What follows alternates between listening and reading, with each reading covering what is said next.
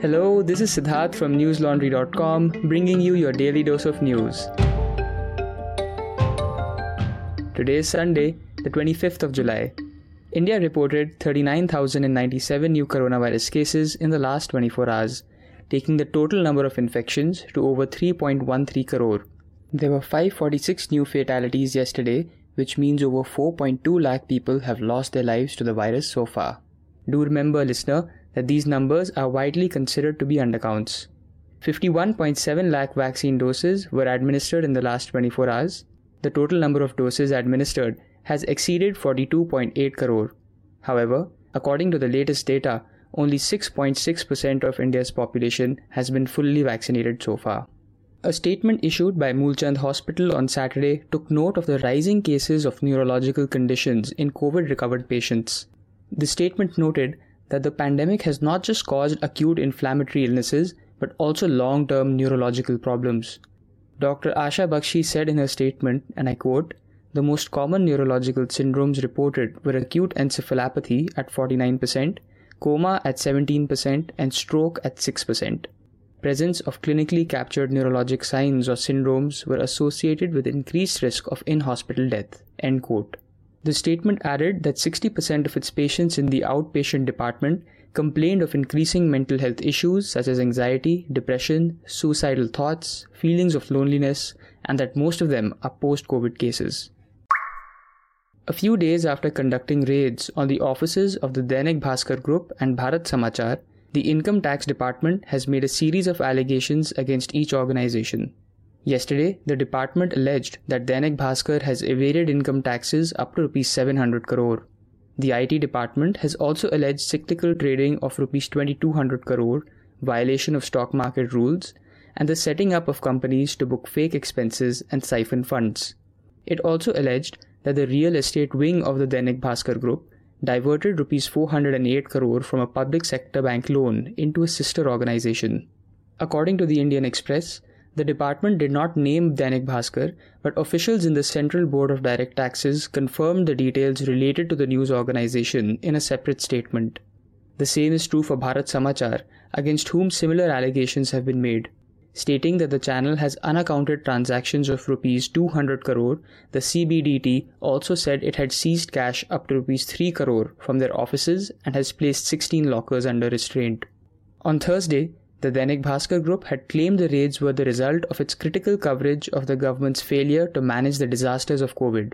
Opposition party politicians, including Mamta Banerjee of the Trinamool Congress, Sitaram Yechuri of the CPIM, Jairam Ramesh from Congress, and Arvind Kejriwal from Aam Aadmi Party, had all issued statements condemning these raids.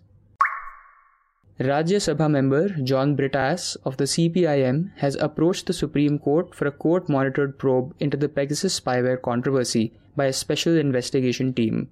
This is in addition to another plea by an advocate last week seeking a court monitored SIT probe.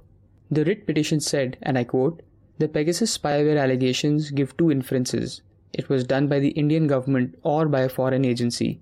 If it is done by the Indian government, it is done in an unauthorized manner the spending of sovereign amount for personal or political interests of the ruling party cannot be permitted. The plea referred to the news reports about digital forensic analysis conducted by Amnesty International's security lab on 10 Indian phones. The resulting data showed signs of the phones being subject to either an attempted or successful Pegasus hack. It said phones of five journalists were given for analysis in Amnesty Security Lab and were found compromised by the Pegasus spyware. Allow me to bring to your attention, listener, the dire straits journalism finds itself in today. As the tenor of democratic values begin to wane, the forces democracy keeps in check have begun to gather.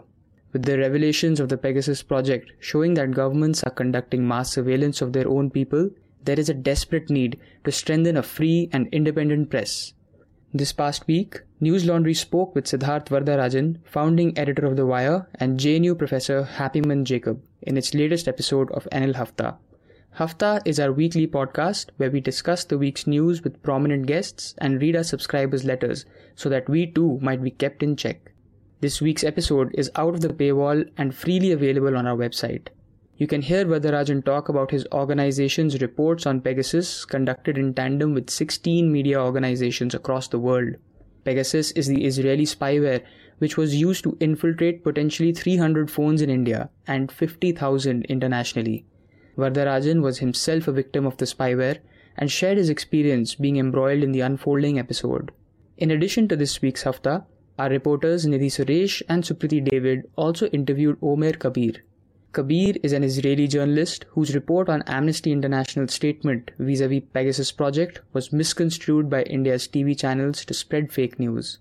While Kabir had reported on Amnesty International's statement highlighting the links between Pegasus manufacturer NSO and the leaked list of Pegasus targets, channels such as Republic TV said that Amnesty had backtracked on its initial allegations. Kabir discussed with News Laundry the leading questions India's media tried to ask him and the way in which NSO operates and obtains its clients. To listen to our NL Hafta podcast and watch our interview with Omer Kabir, please visit newslaundry.com. Listener, News Laundry believes in a free press, accountable not to the powers that be, but to you, the member of a thinking public that recognizes the importance of journalism.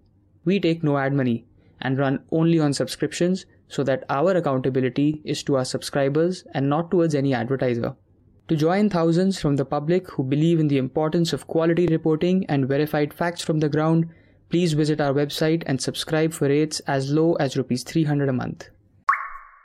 India's first Olympic medal at the ongoing Tokyo Olympics was claimed yesterday by weightlifter Mirabai Chanu from Manipur.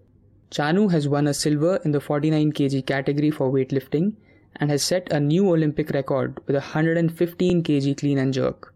Notably, this is India's first medal in weightlifting in over two decades. Chanu had lost in the previous 2016 Olympics in Rio. Unfortunately, India's shooting contingent has been unable to advance. The same holds true for Sania Mirza and Ankita Raina in the tennis doubles tournament. However, boxer Mary Kom has won her first bout against Dominican Republic's Miguelina Hernandez in a split decision for the flyweight category. Kom will fight Colombian boxer Ingrid Valencia next on July 29th. Badminton's PV Sindhu too has advanced to her next round in the singles, along with Manika Batra for singles in table tennis. And now for some international updates. Ahead of the UN Climate Change Conference in November this year, India proposed at the G20 Ministerial Meeting of Climate Change and Energy that rich nations bring down their per capita emission to global average by 2030. The developed world currently occupies nearly 67 to 75% of the carbon space. According to the government, India is the only major economy taking actions to keep global warming below 2 degrees Celsius of pre industrial levels.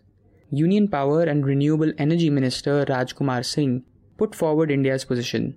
He said that significant progress has been made by India in meeting its nationally determined contributions targets while staying committed to meeting its climate goals under the Paris Agreement. As the tension between Afghan security forces and the Taliban continues to increase, Pakistan has replaced its paramilitary forces along its border with Afghanistan with regular military forces. Interior Minister Sheikh Ahmed said the decision was taken to contain the influx of both refugees and armed militia from across the border. However, there is also the tension of Afghan security forces themselves entering Pakistan.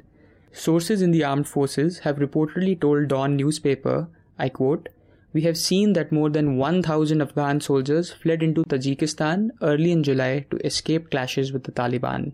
End quote. Pakistan's National Security Advisor Moeed Yusuf and ISI Chief General Faiz Hamid are also likely to visit the US next week to discuss the Afghanistan situation with their American counterparts. That's all the news we have for you today. Stay safe and hold on during these distressing times. See you tomorrow. All the News Laundry podcasts are available on Stitcher, iTunes, and any other podcast platform. Please subscribe to News Laundry help us keep news independent. To catch all our podcasts on news, pop culture, current affairs, and sport, visit newslaundry.com. Follow us on Facebook, Twitter, and Instagram, and subscribe to our YouTube channel.